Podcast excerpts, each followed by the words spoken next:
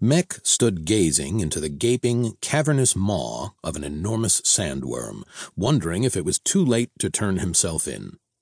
Prison hadn't been that bad. He'd been given three square meals a day, whether he wanted them or not, and being a seven foot tall armored cyborg meant he had rarely, if ever, found himself on the receiving end of any unwelcome shower based advances. There had been books to read, a gym to use, even games to play. What there hadn't been was a 40 mile long invertebrate with breath like an abattoir's garbage can. You cannot be serious, said Mech. I ain't going inside that thing. Why not? asked Cal. Mech scowled. Why not? What do you mean, why not? Because, I don't know if you noticed, but it's a giant, fonking worm. That's why not. Come on, what's the worst that could happen? Mech's voice became dangerously high pitched. What's the worst that could happen? He spluttered. Well, mm, let me see. It could eat me, maybe? Yeah, said Cal. But that's like absolute worst case scenario. You want me to go in its mouth, Mech pointed out.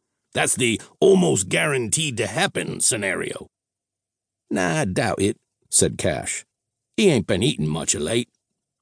Oh, so he's hungry. That's what you're saying, said Mech. He's been holding out, waiting for some juicy and delicious snack to come along and hop right in his mouth. That's what you're telling me? Well, if that's what he's saying, you should be fine, said Cal. Hey, thank you, man, Mech snapped. I'm both juicy and delicious. Not so loud, said Lauren. You might give him ideas. Mech glowered at her as she tried, without much success, to hide her grin. Know what? Funk y'all, he said. Funk the whole lot of you. You want to climb inside a worm and get your stupid key? Be my guest. He pointed to the sand at his feet. I'm going to plant myself right here. Y'all go right ahead. Cal sighed. He looked into the worm's mouth. It was wide enough to swallow the ship, and almost completely dark from somewhere just beyond the tonsils. He looked back at the Shatner standing on the sand a short distance away, bits of Cash's house still wedged in the landing legs. Okay, then, he said. Then he whistled through his teeth. I guess I'm going to need a spacesuit. Cal's breath rolled upwards across the inside of the helmet, fogging the glass. The torch mounted on the helmet's side pasted a thin circle of light onto the darkness and reflected quite unpleasantly on the slick, glistening walls.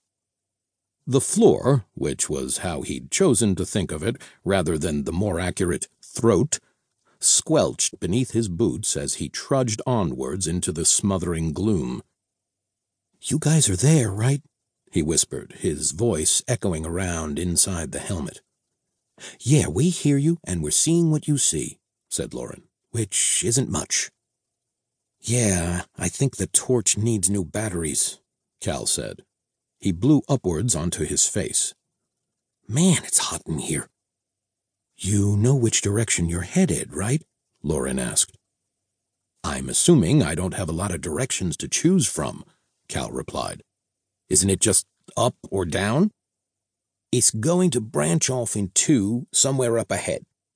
That was Cash's voice, shouting to be heard from the back of the flight deck. One way's lungs, the other's guts. You want the guts.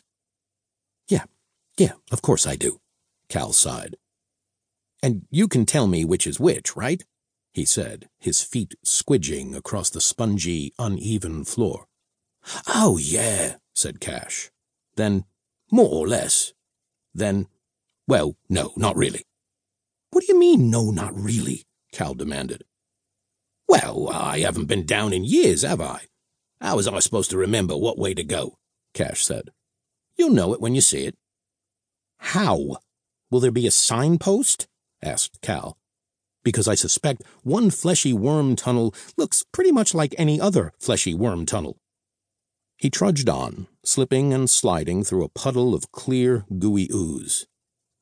You know, this reminds me of a joke I heard one time, he said, grimacing as the torchlight picked out something purple and fleshy dangling down in front of him.